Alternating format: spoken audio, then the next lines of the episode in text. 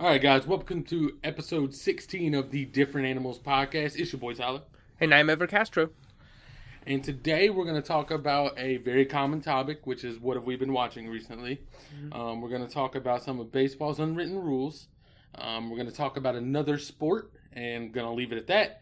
And we may or may not talk about some movies and or a game that just came out. Um, but first,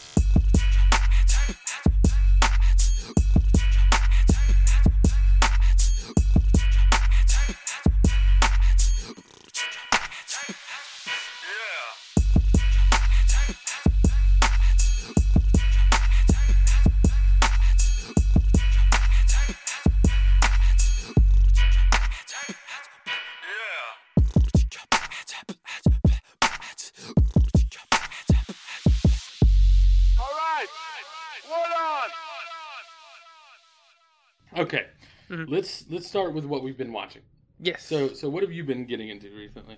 yeah, yeah. So I finished up uh, Mrs. America, which is the show that I talked about two weeks ago. Uh, the one about the ratification of the ERA with Cate Blanchett and Rose Byrne and everybody else. Um, and I finished that up. It was a short series, and I liked it. I thought it was as good in the second half as it was in the first half that I talked about. Um, the performances stayed great. Um, the finale I thought was not underwhelming, but it was kind of like it was like I don't know. I was expecting it to go out with more of a bang, but it kind of went out kind of like uh, the Watchmen series. I don't know if you have you seen that one yet. I haven't.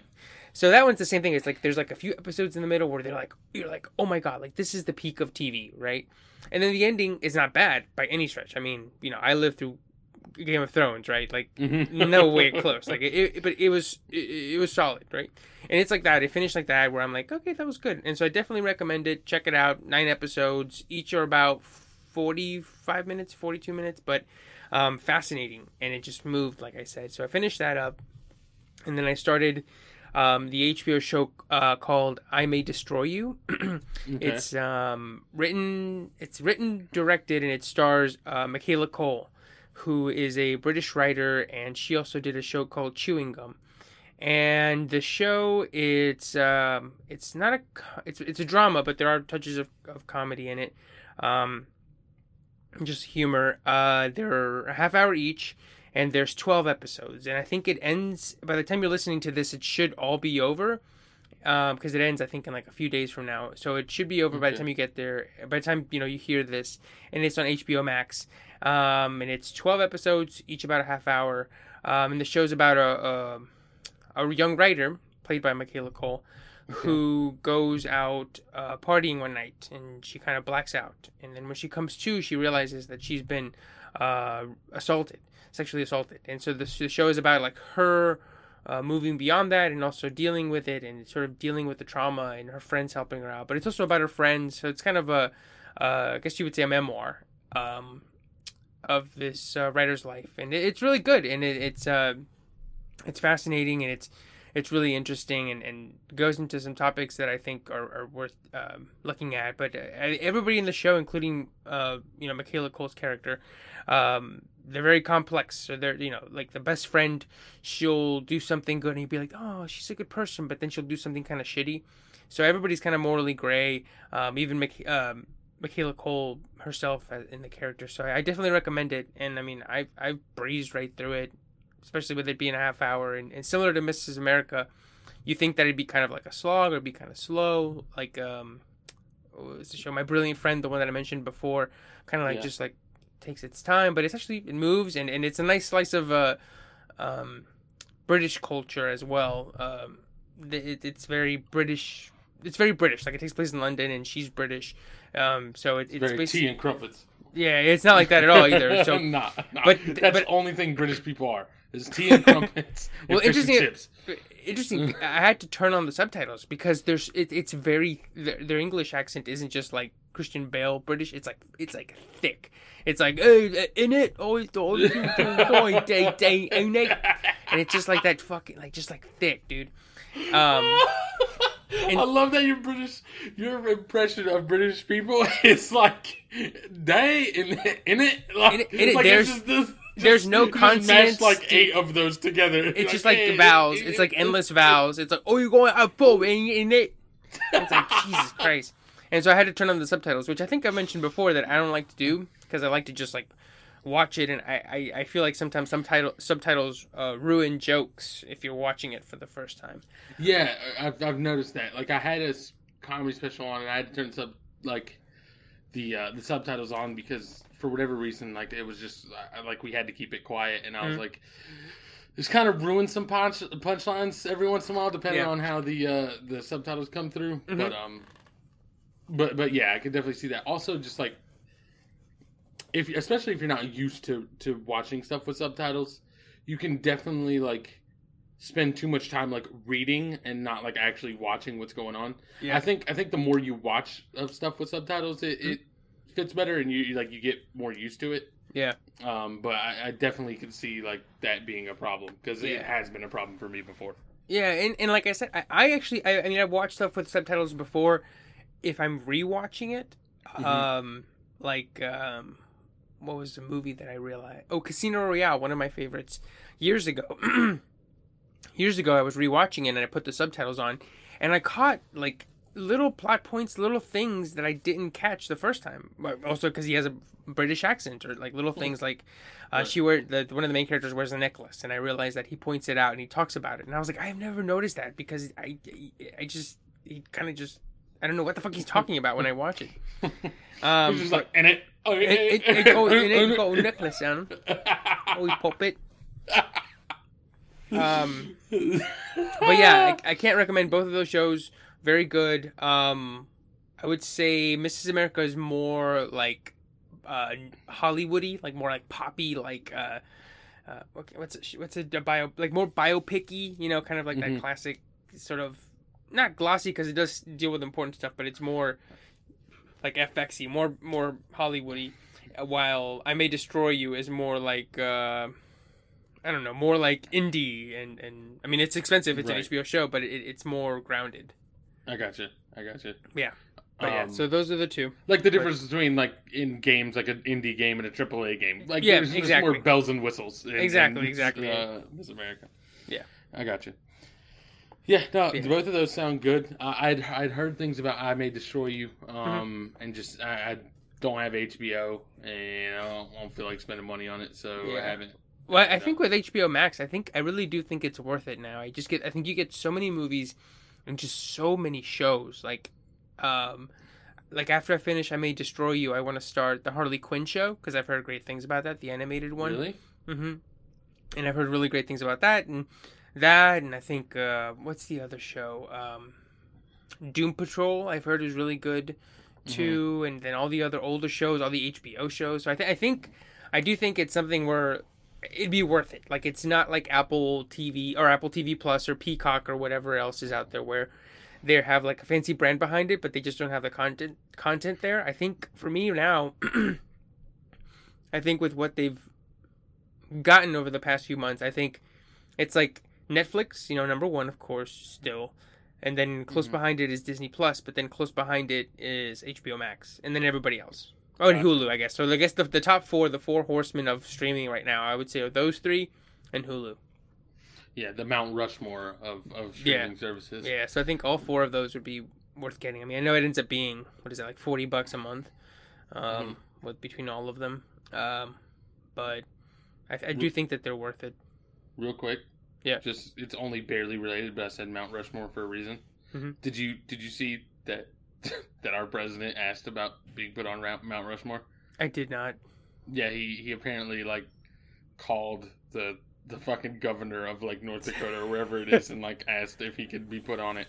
This man's insane. All right, sorry. That's all I wanted to go. Like you know how insane you have to be to like while you're living be like, hey, you want to throw me up there? Like, no. What the fuck? It's like of even if- course not. Don't those take like thirty years to do? Don't you have to like? No, s- dog. You slap a sticker up that motherfucker, and it is, it's a it's a have the chisel? photorealistic projection. I was gonna say, haven't they been working on a Native American one for like fifty years? Have you seen that? Like the giant haven't. one, I haven't, and they barely have like the head.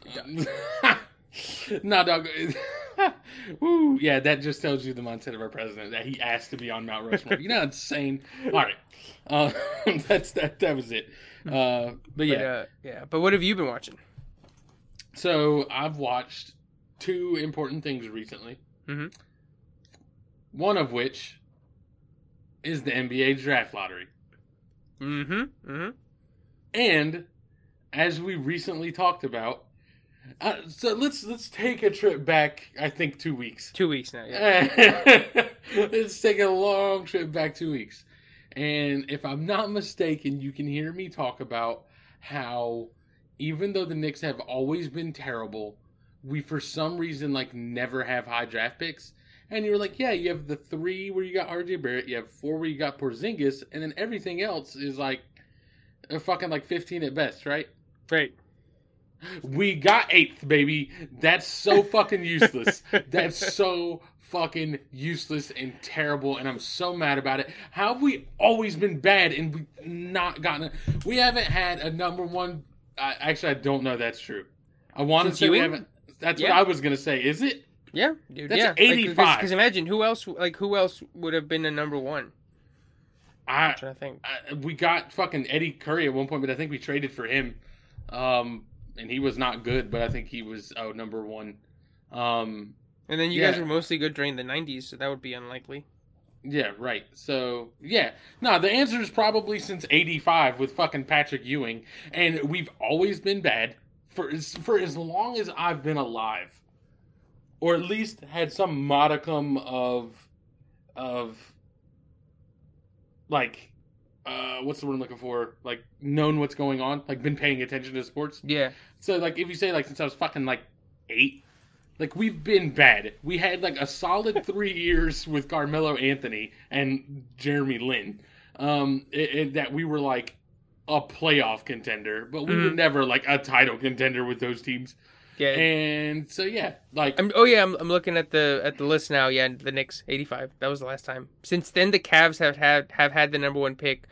One, two, three, four, five, five times. Jesus Christ, man. So and one of those was LeBron James. Yes. Another one was Kyrie Irving. Mm-hmm. Then Anthony Bennett, they fucked up. Andrew Wiggins didn't really pan out, and I'm trying to think who the other one was. The other one was uh, um, Brad Daugherty in 80, 86. Oh, okay, okay. I was like, who? Uh, but I feel better um, knowing that it's a dude from '86. But but either way, like I'm so disappointed. Here's the deal: I didn't want Lamelo Ball. Did not want Lamelo Ball. I, I just. I think he has all the talent, but like I, I've watched a few few videos, and it's like I just don't know if like he plays the way LeVar Ball acts. You know what I mean? Like he's just like Yeah. fucking. I do what I want. I say what I want. Like, like he, he's just out here like chucking up threes from half court all the time. And I think you know it's very easy that a coach could just be like, like maybe he'll just buy in. You know what I mean? Like Mm. I've made it to the NBA now. I have to listen, or else it's gonna go poorly. Yeah. But like, if he doesn't, it's going to be a problem. And so that was out of the question. The I don't know shit about Anthony Edwards. I don't know what happened. I don't know where this man came from. Don't have any info on him. Well, he played have- for, for Georgia, right? I think he played for Georgia. That's what I heard. Yeah. But I don't fucking remember anything about Georgia. I don't remember anything about Georgia having what could be the number two pick in the fucking draft. Yeah. I, I think. I don't know where he came from. Yeah, I think um, he was kind of like what's his name, Ben Simmons at LSU, where the team was just so shitty around him that it just like he just did okay. Like he put up decent stats, and then the, nobody paid attention because it's like nobody's gonna, you know, fucking be watching a twenty Georgia. and or a fifteen and fifteen uh, Georgia team. You know? Right. That's true. Yeah. But in my heart of hearts, I was like, maybe we can get James Wiseman because James Wiseman looks like a fucking beast. He's like seven three. He's Mhm. athletic as shit.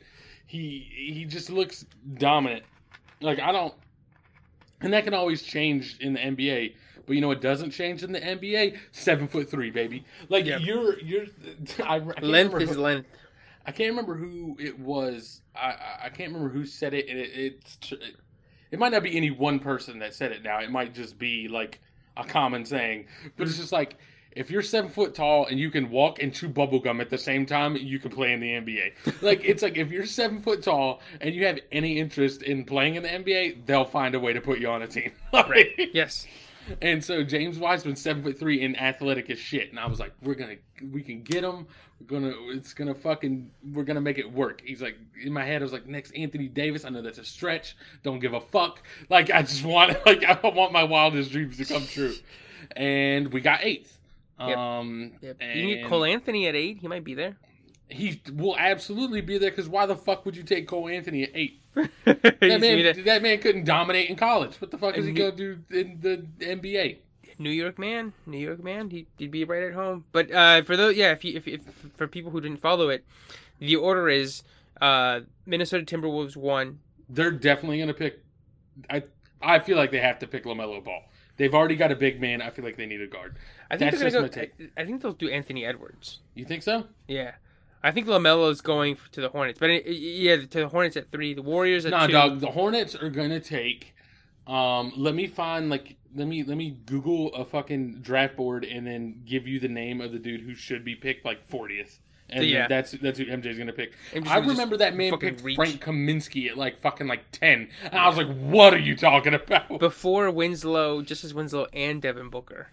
Yeah, that man took Frank Kaminsky, who I don't think anybody thought was anything better than like a good college player. Right, he's like twenty. Yeah, he would he shouldn't have been taken before twenty. Uh, he got picked number.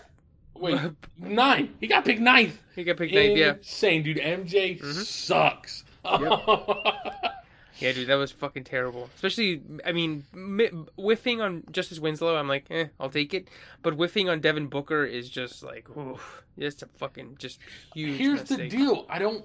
It, it doesn't even matter to me, like, because there are always going to be players further back in the draft that are better than who you got unless you nailed it. You know what I mean? Right, Like, it's gonna happen. Right, but, But there's like the difference Frank- between getting Kaminsky, that's Yeah. the issue. Like, m- my saving grace when people talk about, like, you know, Dave, uh, boy, I almost did it again.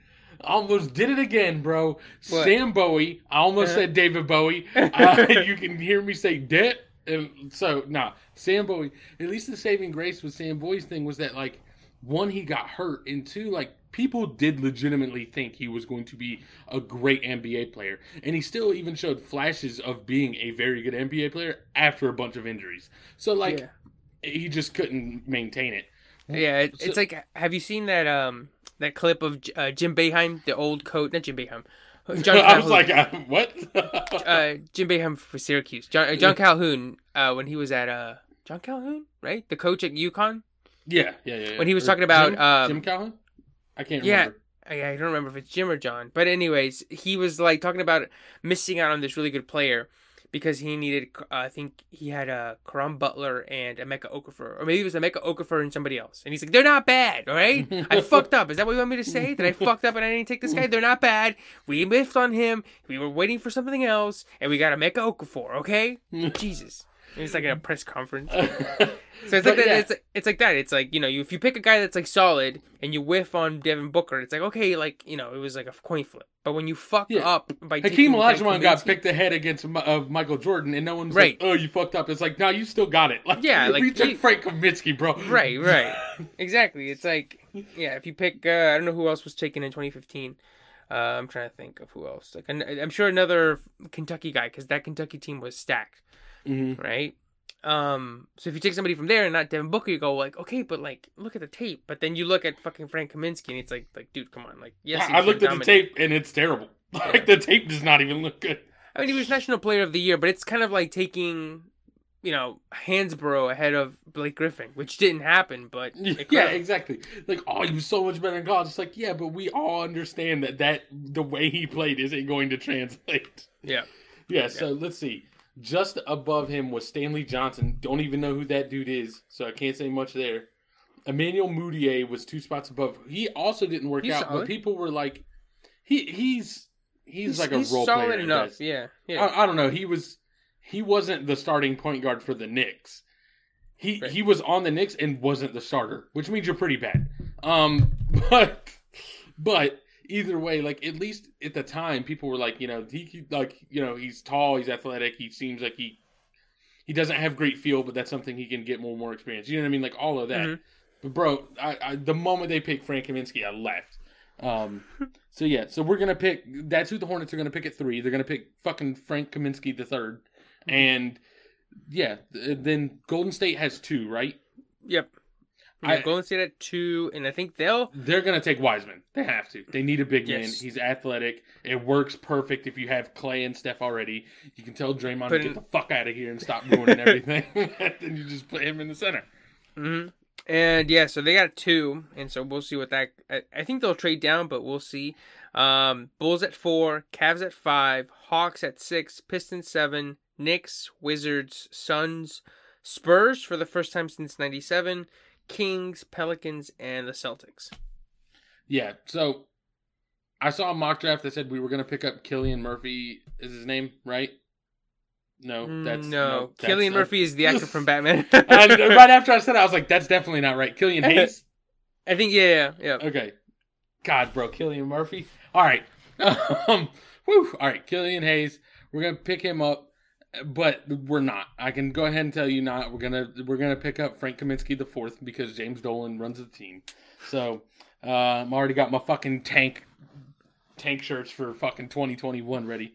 Um, fucking RJ Barrett goes fucking one for 19 every game like a shitty Carmelo. Um, yeah, I'm super I'm super hyped for next season. Can't you tell? Can't you tell how Mhm. much I love being a Knicks fan?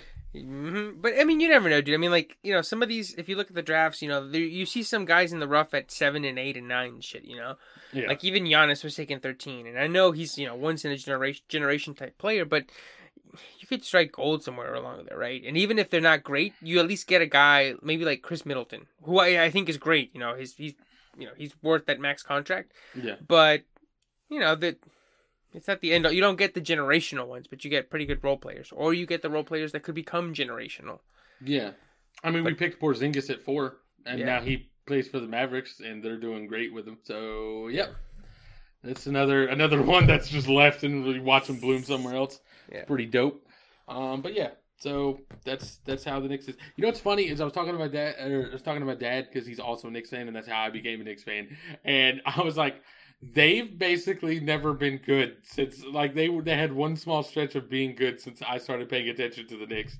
And he was like, "You understand? I've never seen them win a title either." I was like, "Fuck, that's awful. that's so shitty." Uh, and then we started talking. This will be a.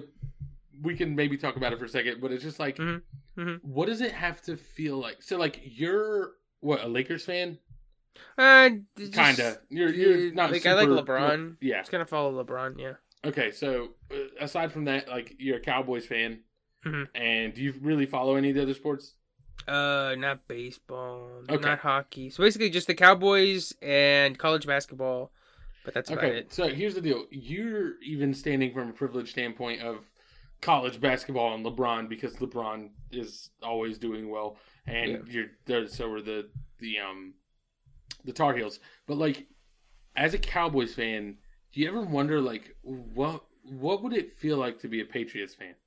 Right? Like you just fucking win. Like you're just always like everyone's like could go to the Super Bowl. Your fucking your quarterback, your ex quarterback, had more rings than any other NFL team. Like your one quarterback because he's got seven, right? Isn't that He's it? got he's got six. He's tied six. with the so he's, he's tied, tied with he's tied the uh, with the Steelers. Steelers and us, right? Yeah. We're six. No, we're no, five. we're five. Yeah. Eh, Okay, yeah, but like, how insane is it? Like, how Dude, yeah, he, I mean, he went to the Super Bowl nine out of his twenty years there. that's how did like as a fan how do you process like do you stop caring you're Right. like uh, going And then back people were the like, Super they get Bowl. pissed about the fucking the the Eagles Super Bowl, or they get pissed about eighteen and one, and I'm like, what are you talking about? It's kind of like when we were talking about uh two weeks ago about With the collapse, where it's like Yeah. the Giants you're like The I love a Giants, it's like, collapse where I win two Bowls. after two Super Bowls. I'm like, shut up, just shut the fuck up. so but for me I have the Yankees that are generally good but I don't really follow baseball like that yeah, And then I've got the Cowboys who haven't have won two championships within the first three years of my life, which I obviously don't remember. Mm-hmm. And then, nonsense. and nonsense. And the Knicks have been bad forever. Like I like I'm gonna fucking nut, dude. If if like if the like, Cowboys were or the Knicks ever yeah, yeah, dude. I'm literally gonna just fucking nut. I'm gonna like pass out and just be laid out in the middle of my fucking living. Well, that's how I feel too. I mean, like, so Like it just for me, like dude, like I eh, Cowboys have had so little success in the postseason that literally for me, like to me in my mind, f- professional football is just like a regular season thing. Like I can't, I can't even, I can't even imagine postseason success. Like, what a deep run feels like. Like for me, it's like, oh, dude, we went twelve and four. That was awesome. Right, next season starts now. Right? What's we- funny, and then it's the exact. op- It's got to be the exact opposite for Patriots fans. They Yeah. got to be like whatever, twelve and four. Like that's a bad year for us. Uh, like, we went 14 and 2, whatever, for the fucking third year out of four. Whatever. And because the Cowboys haven't been, like, they haven't been shitty. That's the thing, is that they haven't been like the Lions or the or the Browns, right? Because Right. they'd had, you know, in 2007, old they Jason went Garrett, eight and eight, baby. Let's go. 8 and 8, but then also in 2007, they went uh, uh, 13 and 3. 2014 they went 12 and 4 and 2016 they went 13 and 3 i think or 14 Mm-hmm. and 13 and 3 or 14 and 2 Those were the Demarco Murray years, right? Yeah, well, the the fourteen was, and then sixteen was Zeke. Zeke and Dak came in. So, Right, right, right. Yeah, I think they went. i think thirteen and three that year.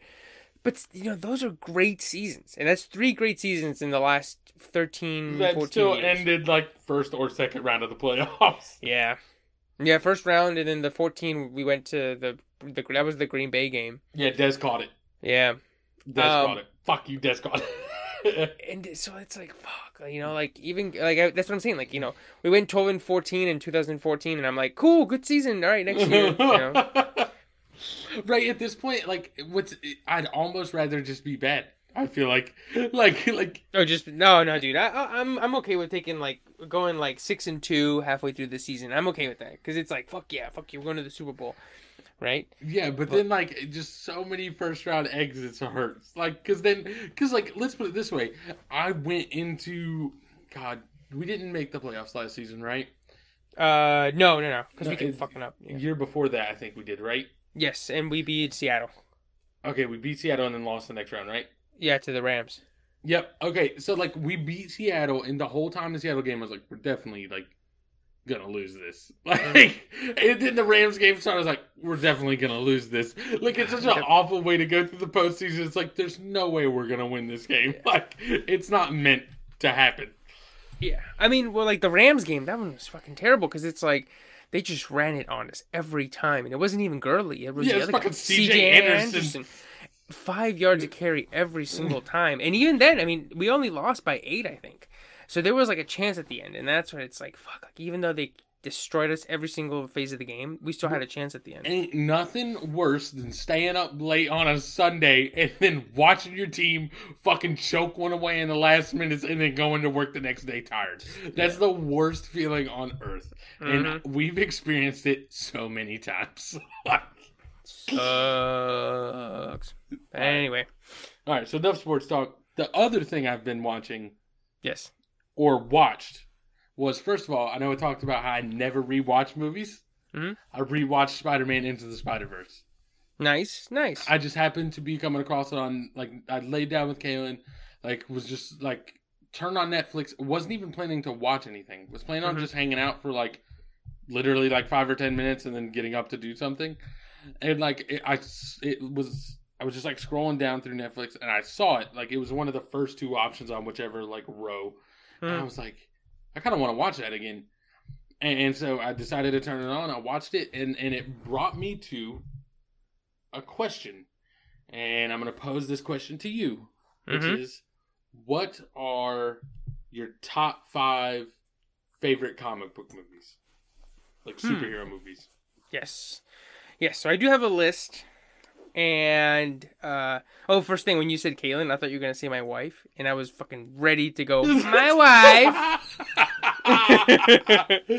uh, King of the mean, you- Castle, King of the Castle. it's so funny because I, I was telling um, my girlfriend that anytime I'm listening to a podcast, just in the car or at work or at home, Please don't even say anytime it out loud. anytime the host goes, oh yeah, so I was watching this movie with my wife, I go, my wife, just by myself. What's funny is that is that uh, a group of people I play with on uh, PlayStation, like every time so someone died once and it was like, "Oh, my life," and like so now every time someone dies, it, like my life, My life. Uh, Uh, so yeah, fuck. I'm glad I avoided it because Yeah. I would have completely forgot what we were talking about because I almost did already. Uh, but uh, yeah, yeah, so I do have my list of five, and when you asked me to do this, so I, so I, there's like, I picked five that are my favorite comic book movies that are the most comic booky, that are the most fucking like when I think this is a comic book brought to life, this is what I think of.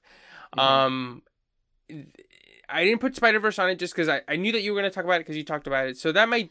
I'm sure that I might switch in and out of my list if you were to ask me tomorrow. Mm-hmm. Um, so that's one reason. So that's one of criteria sort of that I mentally did put on myself. And another one, so I, I left stuff out like um, like Logan because I feel like that's a very good movie that just happens to be a comic book movie. Right. Do you know what I mean? Right, right. Like it's like an old western where Logan is in it. yeah. Um, and another movie that I think does that is I had it in my mind. And I can't really remember what it was, but anyway, so I can go through my five if you want. Uh, I think I know we have some crossover, so we can end with also, the I'd like crossover. point, yeah, uh, Or yeah, we can start with end the the crossover because I have we can we can talk about some of my list and kind of bring shoehorn the one in also. Oh, we got two. We got two crossovers. Now that I'm looking at the list, Do we? yeah, the number four on both of ours. Oh shit! I to- how did I miss that? What the Yes. fuck? I don't think I'm able to read. Um, So we we can start with that one and then end with the other one. Um, but uh, like the first one on both of our lists is um Marvel's The Avengers from yes, tw- the Avengers. yeah 2012, uh, written directed Joss Whedon. Uh, you know the first time they were all brought together. And just for the the sake of time, I think we should just go through and just kind of name a couple things we like and just keep it moving. Okay, Um, so so for but yeah, me, what do you, yeah, the Avengers gets extra bonus points just because it was like mind blowing. Like the first time it happened, and they were all there, like, "Fuck!" Like this is Yes. so lit. Like, Yeah. like it, it like kind of almost spoiled the rest of the Avengers movies, like, um, Age of Ultron and and you know, Endgame and Infinity War, which were all great. But Mhm. like there was something just so special, and also in that movie they were still like in comic book outfits. Like I feel like by the time you get to like Infinity War and Endgame, they're wearing like modern versions of what they would wear, Yes, which is Well, uh, fine. I which like is fine. I think I think I think I think you're good. right. I- it I makes it feel more grounded in those in- in like like just because it seems more realistic, it feels more grounded, and the stakes naturally feel a little higher. Mm-hmm. But like the in Avengers, like I think Captain America's still wearing like the bright blue. You know what I mean? Yeah, Like- dude, that, that costume is terrible. That's what I was gonna say. That, it that is so bad, but it's it like so bad. but it works because it's like it's like the the absolute pinnacle of what a comic book on screen should do when they're all standing in the middle of the highway hmm and it does the panning shot There's around oh, them. yeah, that iconic shot where it spins around. Yeah, yeah. like that's the most like I'm in a fucking comic book. Yeah. it's, it Yes. nails it so perfect. I've um yeah, so I, I have a bunch of thoughts about the Avengers. Like I, I I'm like right there with you. I think it's like I'm trying to see if I can put this as concise as I can. Um, Bob Chipman, you know, we talked Yep. about it. He- he's done a video about really that good about the Avengers, where he says, you know, not only was this like brought them all together, but it brought them all, brought them all together, and it's also good, right? Like Right. it's also very very good. Like it's clever, it moves. Um, the plot, the villain plot is that classic, or is that fucking annoying late two thousands I plan to get caught thing, which I'm Yeah. sure will come up in a little bit again. Um, but it's you're right. I mean, everything you said, I back up 100. percent Um, the costumes are great, and it's the first time they all come together. And The costumes like, are bad, but they're great. Like you, you know, and you already said that, but like you just said, it was great again. And it's like, like you said, the, the Captain America shit looks terrible, like on its own. But it's like, That's- fuck it, bro. I'm in a comic book. Yeah, and I think it's the it's it's the best. So, so it's I'm conflicted about the costumes because it's the worst Captain America outfit, but it fits. It's the worst Thor looks because his suit looks all plasticky, but that's what it, it is. What it is because they hadn't gotten it down yet, and him as him himself isn't that great because they haven't they hadn't Ragnaroked him yet. yeah, Um, it's the best Iron Man suit because it has a jetpack, so he doesn't have to do the hands thing. right. It's the best um Hulk. It's the most realistic and the best I think Hulk looks in any of the movies. I think in every other movie he looks a little fake, and I don't know if it's just the color scheme of the green or whatever. Oh, yeah. Um, and um, I was gonna say one more thing. The best guy, and it's got the just fucking awesome fights. It's just so well done. Um, but yeah, I could go on and on. I mean, I remember, dude. I remember when I went to see it that summer in 2012, and going into it, like I, th- I wasn't, I was, I was excited for it because I had liked Thor and I had liked Iron Man and I had liked Captain America, but I wasn't like, oh my god, this is amazing, or like I can't wait. Um, the one that I was excited for that summer was The Dark Knight Rises. So for me, it was like I was like you know that the fucking meme of the guy turning around in the street and his girlfriend going like Yeah. like that. Yeah. So for me, I was walking with fucking The Dark Knight Rises, and then Avengers walked by when it came out because I was like, this is insane. Like I remember I went to see it with my sister and my mom, and they sat in the back because it was packed, and I sat near the front. Dude, at the end fight scene, dude, people were clapping and cheering and fucking losing their minds. Like, uh, last quick thing I'll say, but so we can move on, just so I stop Right. fucking going nuts over the Drooling Avengers. over the Avengers. Yeah, no, over but- Um, there is a shot that now, looking back on it, just because we've seen everything else before, but when the shot happened, my mind was fucking like had exploded all over the seats next to me. And it was the sh- there's a long take where I don't know if you remember. It starts with like Iron Man flying, and it like goes to Hawkeye, and then it goes onto the street. yeah. Iron Man shoots his beam into Captain America's shield Yep. and he bounces it off. Dude, I swear I let an audible sound out of my mouth when that happened. like, I literally was "Ah!" like, oh, oh, oh, like just like that, like like like a borderline squeal. I was like, because. Dude, up until then, I'd never seen anything like that. Like that is like even with the X Men movies, there hasn't been a there hadn't been a good X Men movie like that where the powers are used like together, right? So he does that, lands, shoots a beam on the shield, bounces off. I was like, uh, uh, uh. you know what? Uh, so uh, fuck, dude. We're gonna. I'm gonna fuck the pooch, screw the pooch on this one. But um, did you ever? Do you still have your 360? I don't know. I don't. Oh, okay. So there was a game that originally came out like right when the 360 came out, I think, called Mhm. uh, Marvel's Ultimate Alliance. Mhm.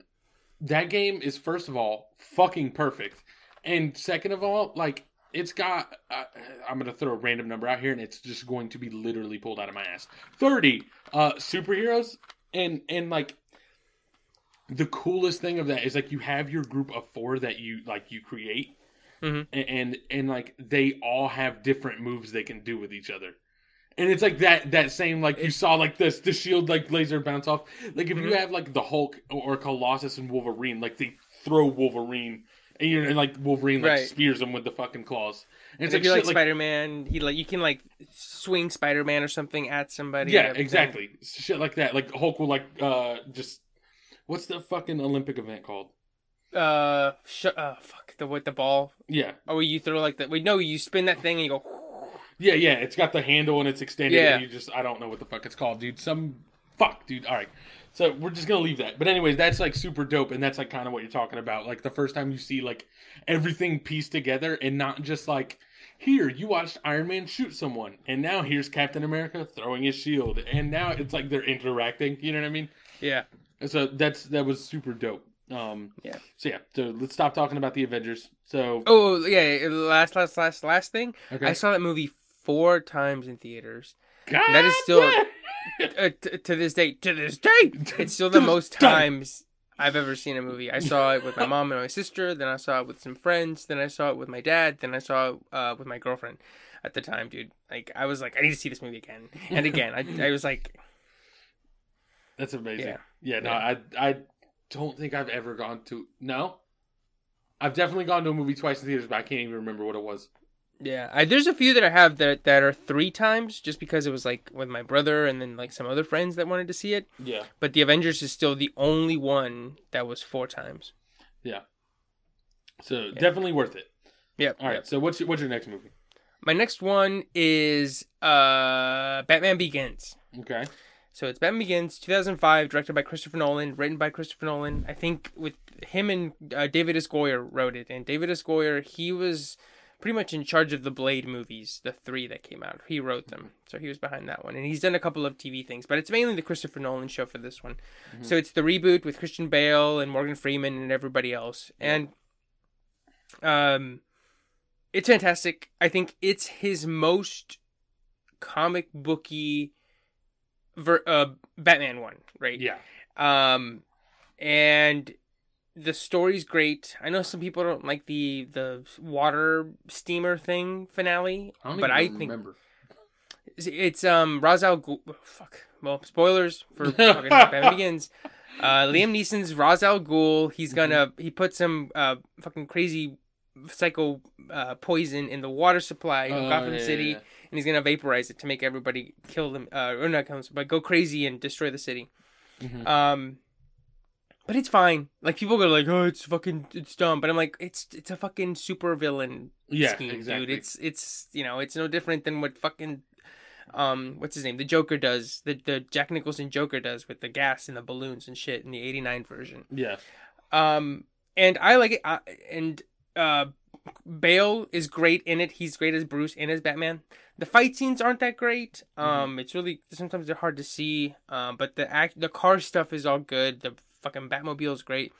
Um, and also one thing I noticed that I so I rewatched both of them early in quarant- in quarantine because my girlfriend hadn't seen either one, and so I was like, let's watch Batman Begins, The Dark Knight, and then Rises. We can just uh, we'll fucking do that later. Yeah. Do another another day. And dude, he, he I noticed he doesn't like so you know that Batman voice like when people go do the Batman voice, you'll go. he doesn't do that in Batman Begins, and I don't know why he started doing that. Like in Batman Begins, you know, he says, uh, he, maybe he might put like a gruff voice or something. He'll be like, "Where were the drugs going? I'll Right. get him." You know, just like a little bit of gruff, but watch scenes and he sounds just like normal Christian Bale. Yeah. In the Dark Knight, and by the Dark Knight Rises, that's when he's like, yeah, fucking. So you watch him in Batman Begins, and he puts a little bit of gruff on. He's like, "What are you, a fucking amateur?" Do you, do you know what I'm talking Yeah, about? Where he like a- fucking shits. No, I mean where he shits on the Terminator, dude. Because you were like on the set of Terminator. "Oh yeah, yeah, yeah, yeah." you were like, he sounds just like regular Christian Bale. Yeah, like, exactly. He's like, what are you, a fucking amateur? uh, but That's one of my best rant, like favorite rants ever, though. Eh, oh, yeah, Is him just and the- the Terminator shitting on that lighting, dude. Yeah, he goes so so hard. uh, but uh, yeah, the dude that says like I'm sorry, and he's like, it doesn't fucking matter if you're sorry because now it's ruined. He's so mad. and and somebody was talking on Twitter this week about how, um, you know, like all everybody, every single side character is really good, right? Like Cillian Murphy, who you mentioned before, good Scarecrow, but he's not the main villain, right? He, like all the villains are brought in, and they fit just enough so that they fit well, and nobody goes, "Well, that was shitty. Why is he in there?" Um, Tom Wilkins Wilkinson plays uh, Falcone, and he's in it for like five minutes total, but he does a good job being who he is. Um, but I need to go back and rewatch it because like part of every time I think of that movie, I'm like, why the fuck was Scarecrow even there? Mm. I don't even remember why. Like, So he was he's the one that creates the toxin that Liam Neeson then amplifies and steals from him. Oh, okay. but it's like okay. just enough that he's um, memorable, but yeah. like he doesn't overtake the story. right, right, right. Because it's kind of Yeah. you know if you think about it, it's, it's like kind of a wacky thing, like you scare people and shit. You know? Yeah. And So, oh, go ahead. but, but but um, I'm trying to find the tweet that somebody said this week about it, where they were saying how everybody goes, "Oh, it's the dark and gritty ones," right? Like Mhm. you know, uh, it, it, uh, you know, they're all dull and they're like bleak and shit, and like it's just murder and stuff. But I'm like, no, like they're the first one is pretty funny. Like there's like a lot of good humor, and they do that thing where they repeat lines like from previous parts of the movie. Um, but like they're light and they're funny, and what's his name? Uh, Michael Caine's Alfred has like good like back and forth with him all the time. So Yeah. definitely rewatch it, and you'll see that it's it's much it's not much better than you remember, but it's it's aged really really well. Definitely. But that brings me to my next movie, which Yep. is The Dark Knight. Um, I think The Dark Knight is really solid. It's just so good. Like, it never lets up. You know what I mean? And, Mhm. and like, there are definitely problems with the plot. You know what I mean? Like, like as far as like things making logical sense. But with that being said, like I, I think because it moves at such a fast pace, Mhm. it, it, like it, it's not it's not worried about catching every detail. You know what I mean? It's like, nah, dog, we're on to the next one. Shit's blowing up. You know what I mean? Like the Joker's at play, and, and if anything, it kind of like amplifies just what the Joker is because like it's literally just supposed to be chaos. You know what I mean? Yeah, Like, and so it's like if you're fucking constantly like moving forward, you're not you don't even think about like the last step or the next step. Mhm. You're just like still trying to figure out what the fuck's going on right now. And I- and I it's just I think it's really good. Heath Ledger's obviously great. Yeah. Uh, Christian Bale's still good. You know what I mean? Yeah. Um. I think Go um yeah, I, I think you're right. I think I agree with everything. And I, I think we were talking about the recording this about how um like I'm somebody who prefers Batman Begins to The Dark Knight. Just because I Mhm. think there's like and I think that that switch has happened recently because I was before I was like Dark Knight, Dark Knight. The Dark Knight is another one that's a I, that's a three time. I saw that movie three times in theaters. mhm. Um, and there's like little things that you kind of go like, eh, like that sort of ding it, right? Like the the Right. the Joker's plan is a little too convoluted. Like Right. it's like he planned to get caught because he knew that Lau would be there, but he knew Batman would be there, but he knew that the guy would be on the cell phone, and he knew that that guy was gonna let him, you know, coax him into taking the, you know, like a bunch of like convenient shit. And then there's like uh like scenes just sometimes just like drop or just end. Um, like when Rachel gets thrown out of the window and Batman saves her right. and he like catches her and he's like uh, and she's like is harvey okay and he goes he's safe and then it's that's it like the scene ends i'm like wait what about the joker? Wasn't the joker just up there? Like couldn't you just Right. block all the exits and make sure the joker doesn't leave the fucking building? Right? Like is he gonna kill matt my uh michael Caine up there? Like right? So there's like little things like that where like scenes sort of cut out and there's just so much movie that sometimes they feel like the short shrift. Um but yeah that that ledger performance is just so good and so magnetic that it, it sort of just there's no way that you can say that it's like not a good movie. The fucking opening scene is so lit. Mhm. You know what I mean? Like, like Yes. it, it, it hits you with the bullshit right off the jump. You know what I mean? yes. Like, you're so ready for everything that's gonna happen in that movie just based off the opening, like, bank heist. Yeah. And it's Um, it's another one of those like show don't tell type of movies. Like you get the Joker sense of humor by like um um the way he shoots that guy without looking at him. Uh Yeah. the slaughter is the best medicine on the truck. Uh the fire truck being on fire, like all that Yeah. you sort of like that kind of shit. Right. Um you get a lot of that kind of stuff and and but yeah. Yeah. So, and and I still to this day, again, if I'm playing like a random like, if I'm playing like a fighting game with someone, I'll just be like, hey, like when he's like walking down the street, like firing the gun off, and he's trying to get fucking Batman to run him over. Mhm. Like, hey, mate. Um, so, so it's just got a, it's got a, a bunch of quotable lines. It's just a great movie. And again, one of the worst scenes of all time, where Harvey Dent doesn't realize it's a joke, so he takes off the nurse mask, which is hilarious because his whole face is fucking painted. He's got the hair. He's very obviously a man. Hmm. And uh, Harvey Dent's sitting there looking at him. He takes the mask off. He's like, "Oh," like like his whole body shakes super hard. It's Yeah. hilarious. I'm not wearing Uh, hockey pads. oh God. All right. Well. All right. So what's your next movie? Yeah, my next one is Captain America: The First Avenger. Mm-hmm. And so, um, this is another one that has aged really well for me. Um, when I first watched it in 2011, um, I was like, "This is okay." And this is I, this was the third entry into the no, the fourth entry into the MCU, the last one before Avengers, and it's um, Was it? I don't know why I thought the Thor was the last one, but you're probably right. You know, you're consistently more accurate. But Yeah, like, for, because it um, Thor came out in May of 2011, and then this one was Okay. July. Um, and so I watched it. I was like, "This is good." Like it was all right. But then in sort of r- watching future Captain Americas and future MCU movies, you sort of see how much it depends on the first Avenger nailing a bunch of shit. Uh, Right. Specifically, three things. Um, one, the relationship with him and Peggy, which becomes this fucking cornerstone relationship that ends up being paid off in Endgame 22 movies later or whatever, or 18 movies Right. later. Um, where the last shot in Endgame is them dancing. Like that's how important it was for them to nail the relationship with Peggy. Like imagine them putting that much emphasis on the relationship with uh, Natalie Portman from Thor, right? Like she's in Yeah. Endgame, but he doesn't even see her, and it's like, oh yeah, she's around here somewhere in this castle. Yeah, cool, cool, cool. Um, so that's one. yeah, yeah, yeah, yeah. Fuck all that. Yeah, Uh, fuck that. I'm, I'm having a panic attack. I gotta talk to my mom.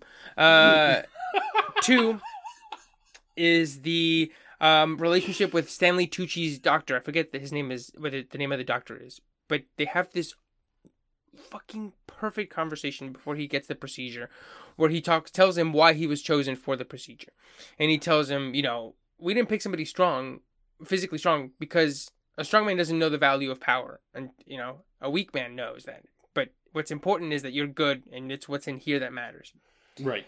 and that's such an overwhelming like that's so important that they nailed that for that character Mm-hmm. because that's literally like going into comic books which is what we're talking about we're talking comic book superhero movies right now like in the comic books like captain america's number one strength above the the super soldier serum or whatever is just like his indomitable will Right. like that's like if you go back to like all the comics like it, it always comes down to a point where like no bullshit it's i can do this all day like that's what he is Yes. you know what i mean like, like Yes. it's like I, I can beat the shit out of everyone and take all the hits but like my spirit will never be broken right. and right. and also like it probably that makes sense just also on a, very obvious level of like what people aspire for america to be you know what i mean yes. which is that like Yep. even in our worst, like we will not back down. We will continue to persevere. Like all of that. You know what I mean? But I, and I, I think and I think they do such a good job of doing that where it doesn't become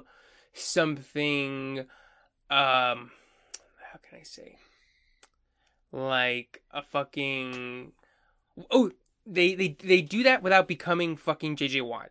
Do you know what I'm saying? Do you know what I mean? Right. Right. Right, where it's like so we're like like fucking salute, yeah, hell yeah, like they- they- he's Captain America without becoming JJ Watt and John Cena.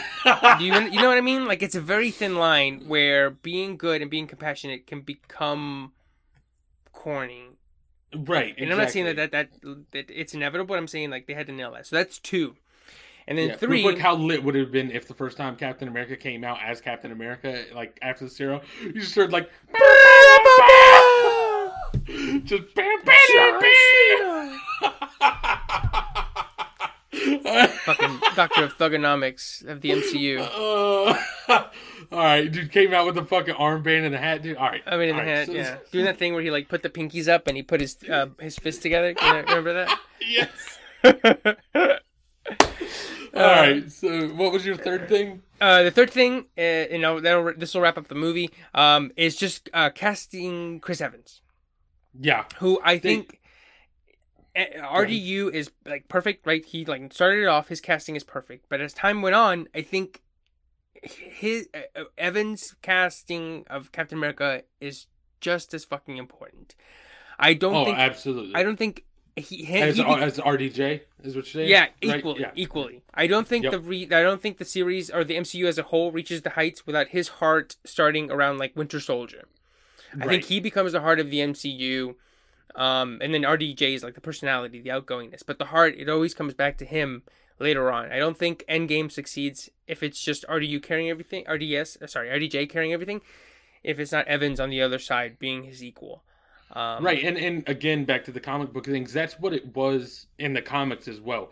Like Captain America, like like everyone bitched at each other. Like all the Avengers had like you know other problems. Like and you see it in the Avengers movie or Ultron. I can't remember which. Mhm. Where like Hulk and and Tony are like bitching at each other, like on like, about the science or whatever of how something should or shouldn't be done. Yeah. and like th- those types of things would happen with all the heroes. And then the answer was that like Cap because like all he had was like just he's like the perfect human like both in terms of the sol- like super soldier and also just like like we're doing this as a team like can't be stopped. Like he always came and pulled it together and the Avengers never would have worked without him in the comics you know what I mean? Because he like ev- it would just fall apart. Everyone would be bitching at each other too much.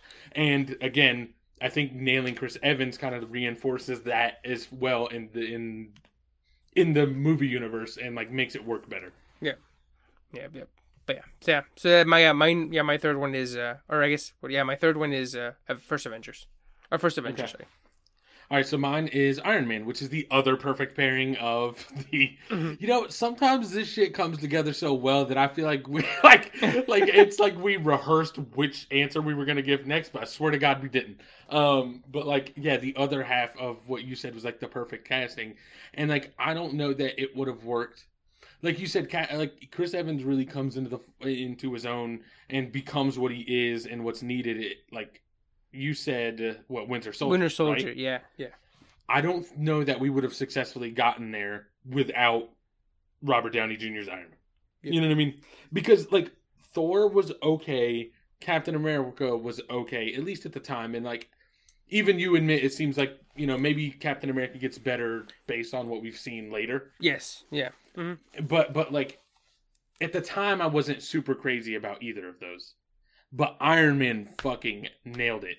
And so like I that if you were creating this universe with a bunch of characters whose like first movie was like it's good. You know what I mean? Like I don't know that Avengers would feel as good. You know what I mean? Yep, Like, yep.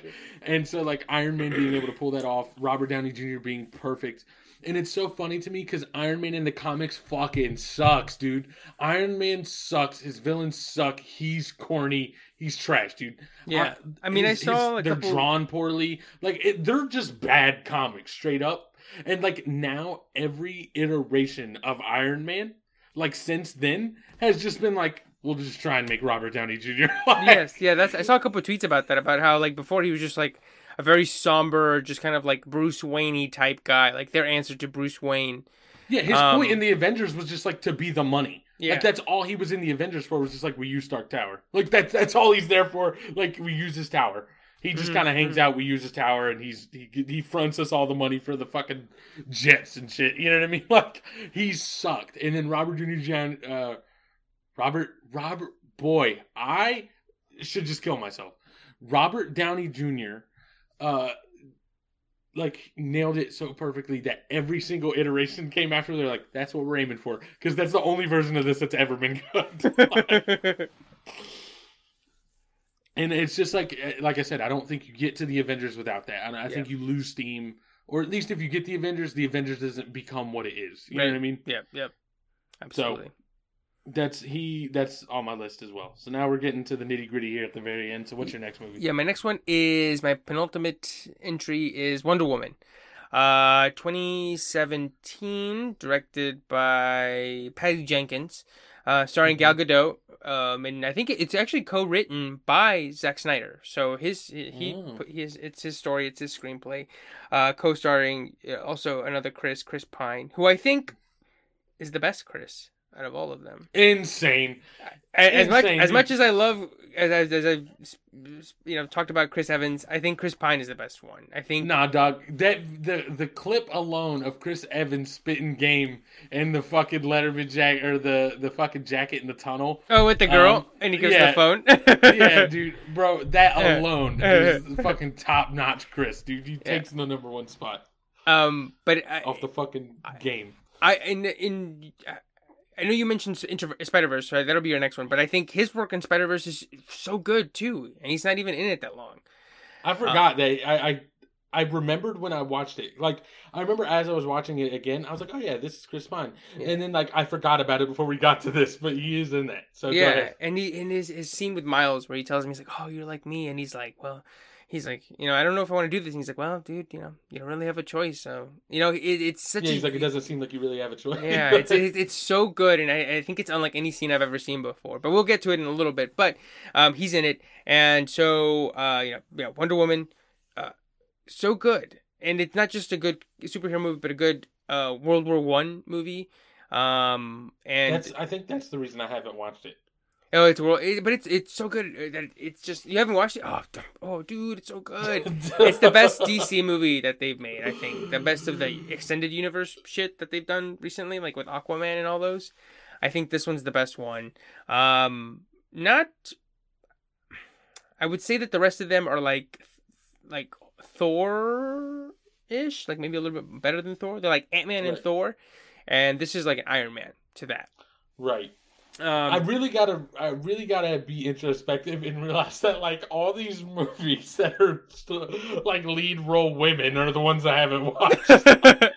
well, Chris Pine's, you know, he's Fuck. co-headline and and, and uh, as much of a revelation as uh, Downey Jr. is in Iron Man, or even Chris Pine is in Star Trek, the reboot. Um, Yeah. Gal Gadot is in this one. Um, she's excellent. Uh, she's charismatic and uh, she's very good at action, and of course she's very beautiful. Um, so it, it's it, and she fucking knocks it out of the park. As much of a as much of like a breakout role as anybody can be. Um, right. and the relationship is very good between her and Pine, which I think is something that we touched on when we when we just talked about um, the first Avenger about him and Peggy. Um, but uh, the the finale is a little lackluster. It sort of descends into that sort of CGI fight bullshit Right. stuff. Um, but I don't mind because, like I've talked about before, by the time if a movie's good enough, by the third act, it's playing with house money, and I don't mind. Right. But uh, yeah, so yeah, that that's my my other one. Uh, Wonder Woman. Um, we should have already seen the sequel by now, but uh, COVID had other plans. Yeah. So now I'm gonna go to my next to last entry, um, and it's going to start this whole fucking whirlwind at the end, which is that I have the first Spider-Man movie, uh, the Tobey first Tobey Maguire Spider-Man movie, Mm. um, as as my second best movie. Um, that one we talked about it before. Like I can't believe Tobey Maguire pulled off being Spider-Man, and I believed it. Like I was hundred percent in on Tobey Maguire being Spider-Man. Yeah, me too. Yeah. And uh, looking back, I I don't know how. Like I don't know how I didn't see Tobey Maguire and was like, "What the fuck?" Like, like, I just I don't understand. Yeah. But he he they, he fucking nailed it, dude. Fucking bone saw, bone saw. Um, that's that's my fucking second point for that movie. Yeah. That scene's great. That scene's actually great. I understand it's hilarious. It's also actually great. Um, and then uh, the villain in that one was the Green Goblin, right? Yep. Yep. Yep. Willem Dafoe. Willem Dafoe was great. Um, that just it, like just really nailed it all together, and it, and we wouldn't have this conversation at all without that movie. Yes. Yep. Like yep. it is it is what set off people to be like, hold on, like superhero movies can be very successful And- and, and- good, and, not just good because they're superhero movies, but good like independently of being the superhero movie. Yeah, yeah, but uh, yeah, yeah, absolutely. And I think, uh, and good, but not be fucking afraid of being comic book movies, right? Right. Like that, we're, And so my next one is Spider Man, but it's specifically Spider Man Two. And Right. so we'll just do the Raimi thing uh, with with the first two, and we sort of talk about those. But I think They feel like the same movie. Like, and I, don't- I, don't, I guess like not the same movie, but like they're inseparable in my head. Like Yes. one and two are just like a really long film. Like, Yes. Yeah, yeah, yeah. yeah, absolutely. Yeah, yeah, I totally agree. Like they both have the same sort of sensibilities, and I think even though the X Men movie came before it, I think the X Men movie like is afraid to be a comic book movie. Absolutely. It's like Yeah. you know they're flying in the jet and they're wearing all black, and he goes, "This is the uniform," and he goes, "What did you expect? Yellow spandex?" And it's like, "Get it? Ha get it? We don't do that shit. This is 2000, man. We don't do fucking comic book shit here. We just Yeah. we take what we want and we leave all the comic book shit behind." yeah. Um, Not Spider Man. But not Spider Man. Like the, the the suit could have been fucking like just dark and bleak, but it's not. It's bright. It's red. The fucking Green Goblin shit, which I isn't. Yeah. It's not like comic book um faithful, but it, it like gets the job it doesn't done. shy away from it either. Right. You know what I mean? yes. Like it's like it's, it's, different. green. It's fucking green. Yeah. I could have easily done like a It's black like bright, and yeah, hooded. it's bright green, and it looks like a fucking goblin. You know what I mean? Yeah. Like, Yeah. He could have just been a dark, flying, scary guy. You know right? I mean? Yeah, Like- yeah, yeah. He could have been like uh, the Doctor Doom from that shitty Fantastic Four movie. Remember when he's just like in a trench coat and he's like metal. Yeah. Um, but yeah, dude, everything you said about it, I, I, um, I totally agree with. And something that actually that I, I've noticed that I didn't notice when I was a kid because I just like one of the first comic book movies that I saw, and kind of like how you said you didn't notice Tobey Maguire being goofy. I didn't notice certain things that Sam Raimi does in Spider-Man One and Two that I just thought were kind of par for the course, or just sort of things that just are done in movies that are actually sort of little specific flares that he puts in. Like for example, if you remember, I haven't the seen them in a very long time, so Every- you may blow my brain right now. Let's go. so you know in the first one where he um he's thinking about designs about his his uh um wrestling names right Yeah. and then he there's like this it like like this holographic like MJ's behind him and then there's like a car do you remember and it like sort of I think so. it, it's it's sort of hard to explain it's like a it's like a montage but it's very weirdly put in like there's like the, the car is like behind him and it's sort of like half holographic or half um see-through and it goes beep beep and it just sort of like flies over his head Mhm. or um just like little shit like that like Yeah. point of view shit um and then specifically in spider-man 2 which i'll go into detail in a little bit um he does like the the scene where doc ock wakes up which is almost better than anything or most of what the mcu has to offer where the claws come to life in that whole in the uh, hospital room and they Yeah. attack all the doctors and you sit you get like these fucking like bright lights and dark shadows and it's like from the point of view of the tentacles flying around and then the lady's like getting dragged and her nails are on the ground yeah. right? It's like a horror movie. It's so fucking good. Um, and just like shit like that that I, I was just like, oh, that's just what movies do. They just do these weird little flares. Um, and that's just what it is. But it's not. Like it's just Right. specific to those movies. Yeah. So Spider Man one for me, Spider Man two for you. Right? Yes. Yeah, yeah. And So Spider- Man two is your best one, right? That's your Yeah, top it- of the line. yeah, it's it's kiss, um mwah. yeah, I, I didn't want to I didn't put these in any specific order, in but a it- order. But, but- if you had to choose one to say it was on top, it'd probably be Spider Man Probably two. this one or the Avengers. Yeah, It- Right. like I just like it's so good, and not just the action scenes, but just like the scenes with him as Peter. They're so simple, and they're so effective that they seem almost effortless, but they're not. Like when he Right. gets to hi- Matt May's apartment and it's his birthday, and they tell him happy birthday, and it's a little a little party, and you sort of get everything, all the relationship shit you need from him, from Aunt May, from MJ, and from Harry, right? Right. Um, but in any of the, any other movie, it's just like fumbled because it's so hard to do that in like two or three minutes, Right. and um, like showing how um fucking just fucking poor he is, like everything breaks on him, right? Like he buys the flowers and it's like a dozen, and the guy taps him on the shoulder as he's walking away, and he takes like nine of them, and he's only left with like three. Like like it's so good and it's like um i was telling a friend it's like it, it it's so simple and the shit with doc ock with him and talking to peter it like it's so sincere that people might take it as corny but Mhm. it's so sincere and it wears its heart on its sleeve so well that i'm like this is fucking awesome. Like this is so good. And it's exactly what peter parker and spider-man is.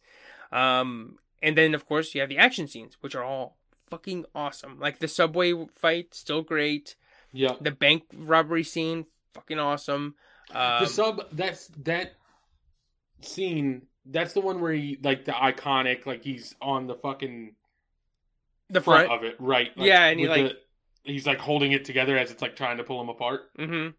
so like that scene is so iconic that like every spider-man movie since or maybe not every spider-man movie but every new iteration of spider-man has had that moment yes like Mhm. tom holland had it with the boat that was falling apart mm-hmm. in uh in in one of the Spider-Man movies. Yeah. Like he's falling apart. He's like hitting every spot that it says like the weak point, and then he like misses a few, and he's trying to hold it, and it still falls apart. yeah Um, and that that works because of Spider-Man Two. yes Like the reason that works is because you see him trying to be Spider-Man and failing. Yeah. And like having to come to the grips to that. But the only reason that works so well is because you understand the iconic imagery of like Spider-Man is the guy who could hold it together. You know what I mean? Like, yeah like and they mention it it's referenced in spider-verse and then in the spider-man video game he starts to web the train and then it Yeah. breaks and he goes oh that that worked last time Yeah, yeah, exactly. Like that. That's like the Spider-Man movies have so much.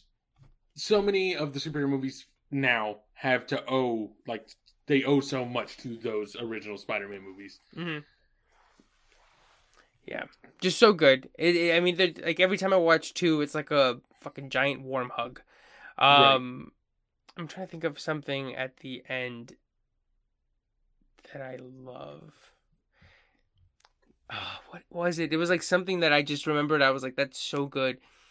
Like MJ running through the park, and after she breaks off her marriage, and she's got like, um, like the wedding music is going, and it's like this bright white sort of um, dream-like thing, and she's running full speed and shit. Yeah, Um, it's just so good, and uh, Yeah. just watch Spider-Man one and two right now, and just fucking realize how awesome it is, and how we wouldn't have any of the comic book shit we have now without those. right. I, I would have. Yeah, I, I need to go back and watch those. Just hearing it, like even just talking about it a little bit, I'm like, I want to go back and watch those. Yeah. because you're right. It does feel like a warm hug. You know what I mean? Yeah, So, going from a movie that feels like a warm hug, I'm going to give you my final one, which is right now the top, but it, it's probably a level of recency bias, but I don't care. Mhm. Um, is Into the Spider Verse. Um, so that movie. So let you in a little something about me. I cry like a full blown bitch. Like every time a movie is on, if I'm even remotely supposed to be a little emotional about it, dude, I'm crying. Mhm. I don't know what it is. I just can't help it. And like I watched Into the Spider Verse, and I cried in so many different parts, like a fucking coward, dude. Like I, like, it was awful, and it's so good. Like it, it plays on just so much like family dynamic stuff, and it's like sometimes that can feel like you're just kind of like tugging at strings to make you know like just to get your point across here or not get the point across but like i want this person to feel sad so this you know what i mean Yeah. like but like it, it all feels so natural in that movie. Like it all it like it just feels natural. Like none of it seems forced. None of it seems Yeah. artificial.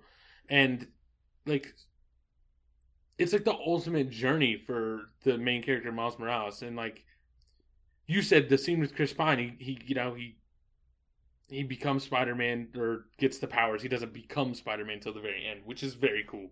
Um Yes.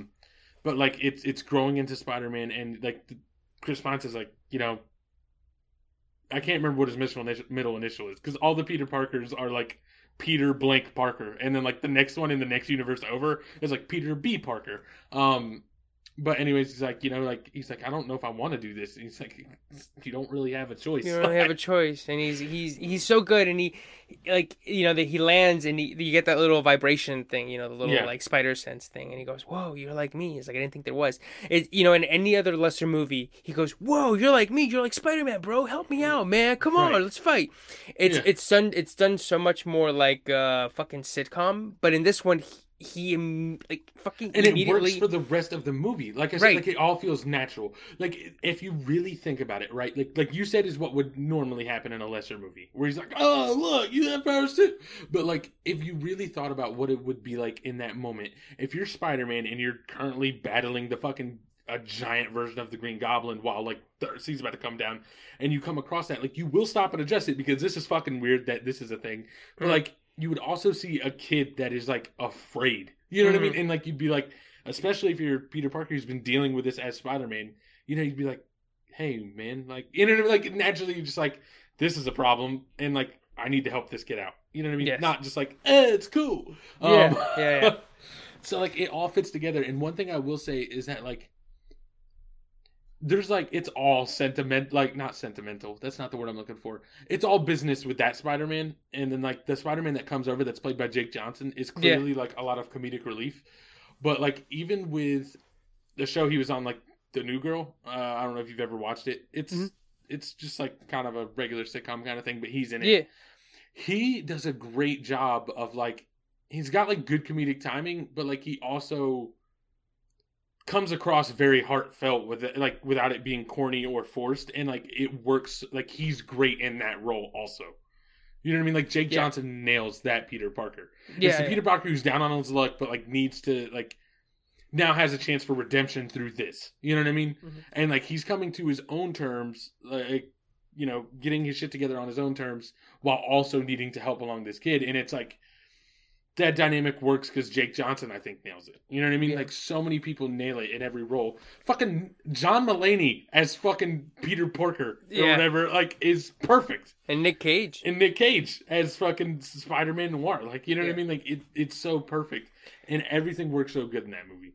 and I think, like, kind of like how I was saying, where like the the the sentimental scenes in the Raimi movies work so well, and they seem so effortless, and it's really not.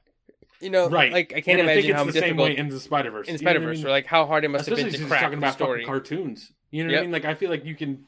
I mean, not cartoons, but you know what I mean. Like it's it, people naturally are going to disassociate from animation versus people.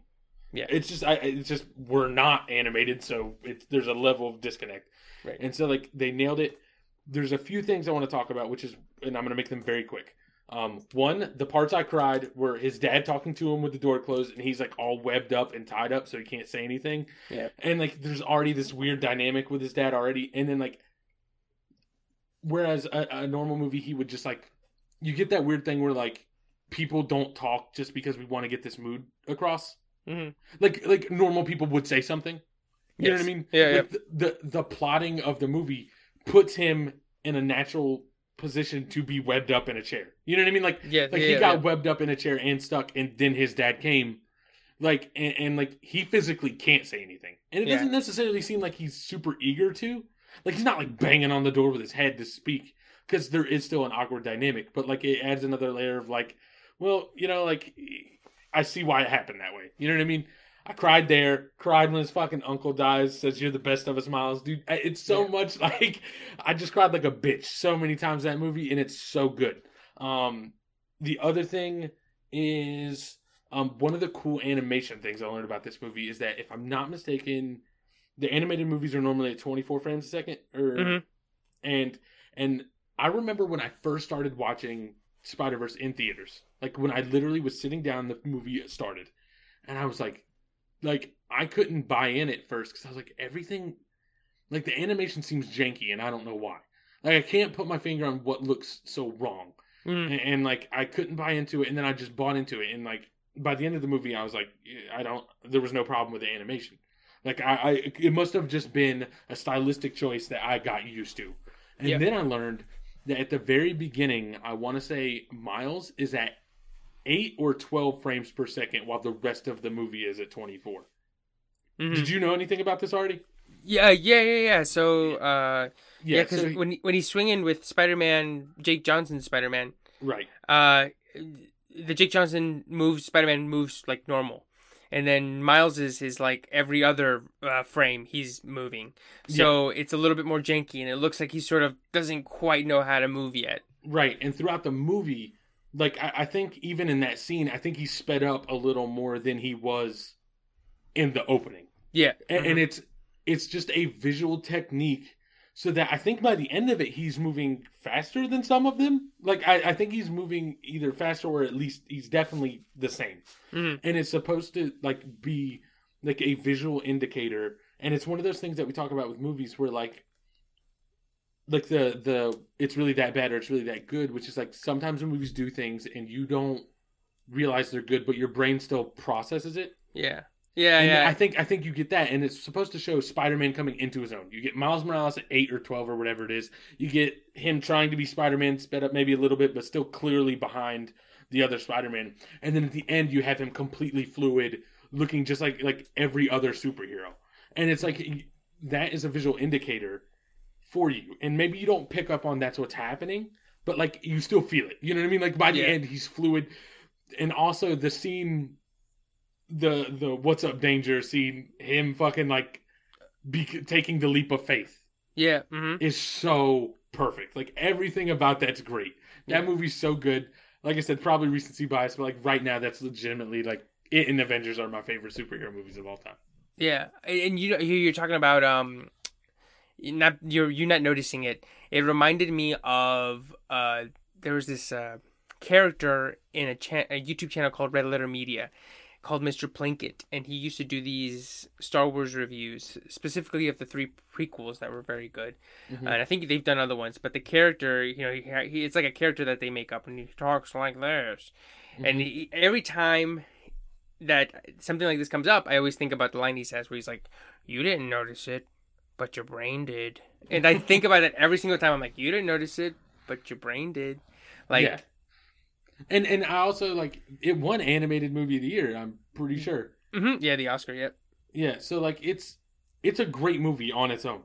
And then just on top of being a superhero movie, like it's just so good and like there are a bunch of other little techniques. Like I remember seeing like one of the things they said was like a, a big push for it to be the animated movie of the year was that it, it did a lot of like revolutionary stuff with maybe not revolutionary, but like they took a lot of things that had only been done in 2D animation Mhm. and and made them work in 3D without seeming super janky.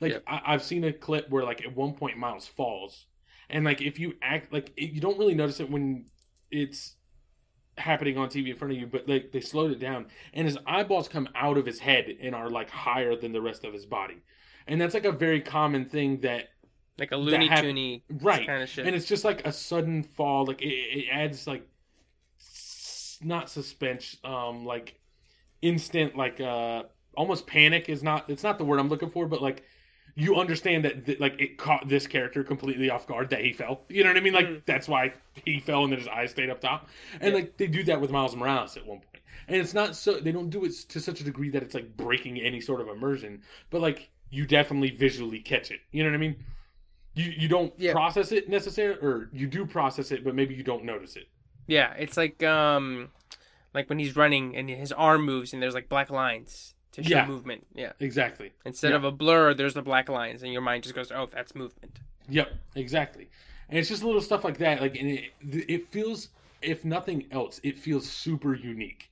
Yeah. You know what I mean? Like, there's not another animated superhero movie or even really animated movie out there that's doing what that movie did visually. Yeah. It's like very clearly its own thing. Hmm Yeah, yeah, absolutely. Yeah, and like I said when we started, I was like, you know, I'm sure, you know, if you ask me ask me tomorrow, what are your top five? It probably makes it in there. Um, I think uh, at the end of last year, I made a top ten movies of the decade, just because you know, the- decade was ending, and I think this was Mhm. like my number nine or ten or I think eight. Um, but yeah, dude, it, it, it's so good, and sometimes I'm like, it's so good that I kind of want to be like, hey, but there's these other ones. Um, but yeah, like I said, ask me yesterday, ask me tomorrow. I'll be like, yeah, it's on my list. And also, sorry, I can't. I just can't give this movie enough props. Like, not for nothing, it did all of these like kind of like revolutionary, like um, uh, like unique ideas and techniques uh, in animation. It did all this in a time where like Pixar is like always up there for best animated film, and they all look the same. You know what I mean? Like every Pixar movie. I'm not saying they're bad. I'm not even saying they're the same. Like thematically, all of this stuff it's different, but like the animation style is exactly the same in all of them. Well, well, for that, I wouldn't, I wouldn't dog on them for that one necessarily because I feel like that's one of those situations where they had their look, like oh, I'm not. kind of I'm like not even dogging on them for it. I'm just saying like the gumption of Into the Spider Verse, where like you can look at the formula like this is what animation looks like. Everyone loves it. No one ever questions it. This is great. To just be like, no, we're gonna try and do our own thing, and it's gonna be wildly different. You know what I mean? yeah, That uh, I'm yeah, I wasn't trying to shit on Pixar. I just meant like that's a lot of like gumption to try that. You know what I mean? Like everyone knows what it what it can look like and will work perfectly. yeah. Like Pixar had their look and they sort of stuck to it. It's just that everybody copied Pixar instead of doing their own thing. Right. You And know, so- like- like, Spider Verse was Yeah. like, nah, fuck that. We Yeah. like, we're doing our shit and they nailed it. Yeah. So yeah, so, those, those are our Spider-Man movies, and we're probably way past an hour now, right? well, if you want, we can skip the next one and just go to the last one real quick and just give people an adv- advice to, to play this game. Okay, so uh, the game we're playing is Fall Guys, um, and it was free on PlayStation Plus. It mm, probably won't be by the time this comes out because it Yeah. switches every month. Um, but it's great. Um, it's it's super quick. It's like um, there's a game called Gang Beasts uh, that kind of plays like, but basically it's just like imagine ragdoll physics combined with Mario Party. And it's like super short, super quick, fun to blow through. The whole objective of the game is basically like here's an obstacle course, Mhm. and and all you can do is you can run, you can jump, you can dive, and you can fucking grab people. And like It, it, it's like Wipeout mixed with Mario Party. If you ever watched Yeah. that show Wipeout on, Yeah, I think it was on exactly. ABC, where people just go through an obstacle course and you just have to make it like a certain amount of time, and um, yeah, it's like that, like those two mixed together. It's so great. Like you, you can just play like to just get through the obstacle course, and it's still fun because like people will grab you, like people fall. It's just fun watching people fuck up. There's, there- Mhm. of course, there's like they'll just send like a random ball come flying at you, and you just have to avoid it. You know what I mean? Like it's Yeah. It's just kind of nonsense, but that's it wasn't trying to be anything else. Um, but it's super great. My favorite tweet I think I saw was someone was like, "What if, uh, what if Fall Guys had a chat and you could only hear people when they grabbed you?" And I was like, "That would be so amazing." Because the way I play this game, which is the most fun way, I don't care how anyone else plays it, is to just be an absolute scumbag. So like anytime, like if I'm on, like some of them are obstacle courses, and some of them like you're standing on this platform and you need to stay stay on it and not get knocked off. Dude, I spend that whole match just trying to grab people and shove them into shit to knock them off, and like I can't imagine just being able to tell someone like like like I'm going to bury you like as I grab them and just launch them into like. like, launch them come into here, the- kiss me, and then you like break free, and then you're like, what the fuck was that? um, but yeah, I can't recommend it enough, and it it's it's so nice because you can either spend hours playing it because it resets so quickly, and, you, and there's so many people playing that new games are popping up basically as soon as you get eliminated or if you win. right. But then also like uh, for example, like for me, like like, like if I, I'm playing Spider Man right now still.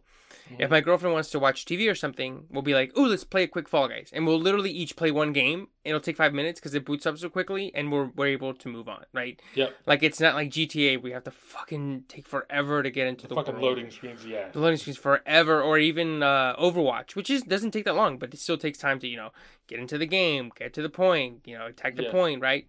Um, this you're in, you're out, five minutes, or te- an hour, right? Yeah. And it's um, I, I do wish they could tweak a couple things in terms of multiplayer, um, but overall, it's it's so much fun. Um, definitely, re- I rec- totally re- recommend it. I don't know what the price is because I got it for free when it was on um, f- for free on PlayStation.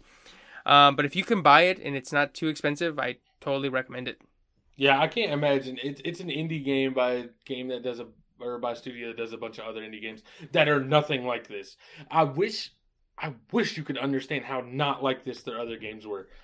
If you can, it, everyone at some point, if you've played Fall Guys and you like it, realize that the best game they've ever made is Hotline Miami, and just go look at a trailer for Hotline Miami or just Mhm. YouTube fucking Hotline Miami gameplay. It is like a top-down like action shooter that's like super intense, like high, fast paced, just like fucking. You remember in The Last of Us Two where that bitch is playing the PSP, like and and the music's playing. Like yeah, playing yeah, yeah, yeah. That's the game. They made it. It's literally like you play a guy who's like losing his mind and murdering like all of these like so it's definitely not like this at all. fucking no, dude. And like it's got the super fast paced like EDM techno music while you're doing mm. it. Like it's and it like gets real dark in some spots. This shit is like just like literally Mario Party. It's so crazy to me how neither uh, like not alike these two games are and how great both of them are. Like by the same studio, you know what I mean? Yeah, like, if you, like you- have a wheelhouse, you stick to it generally, but these are like wildly different and they're both good. So Yeah. definitely check out, definitely check out Fall Guys. Yep, definitely. All right, so uh, I'm gonna say we're definitely an hour, way past it, right? Yep. Okay, so that's that's the episode, guys. Um, we'll catch y'all next week. Um, definitely gonna hit baseball next week, which I wanted to talk about today, even though I don't really watch that much baseball. Still want to talk about it, so we'll catch that next week. If you want to catch me on any social media, I'm at T Moneybags on Instagram and Twitter. And I'm at Evercastro92 on Instagram. All right, and uh, if you want to catch the podcast on social media, it's at Diff Animals Pod on both Twitter and Instagram, or you can email us directly at differentanimalspodcast at gmail.com. Mm-hmm. Like, review, subscribe, tell your friends, spread word of mouth.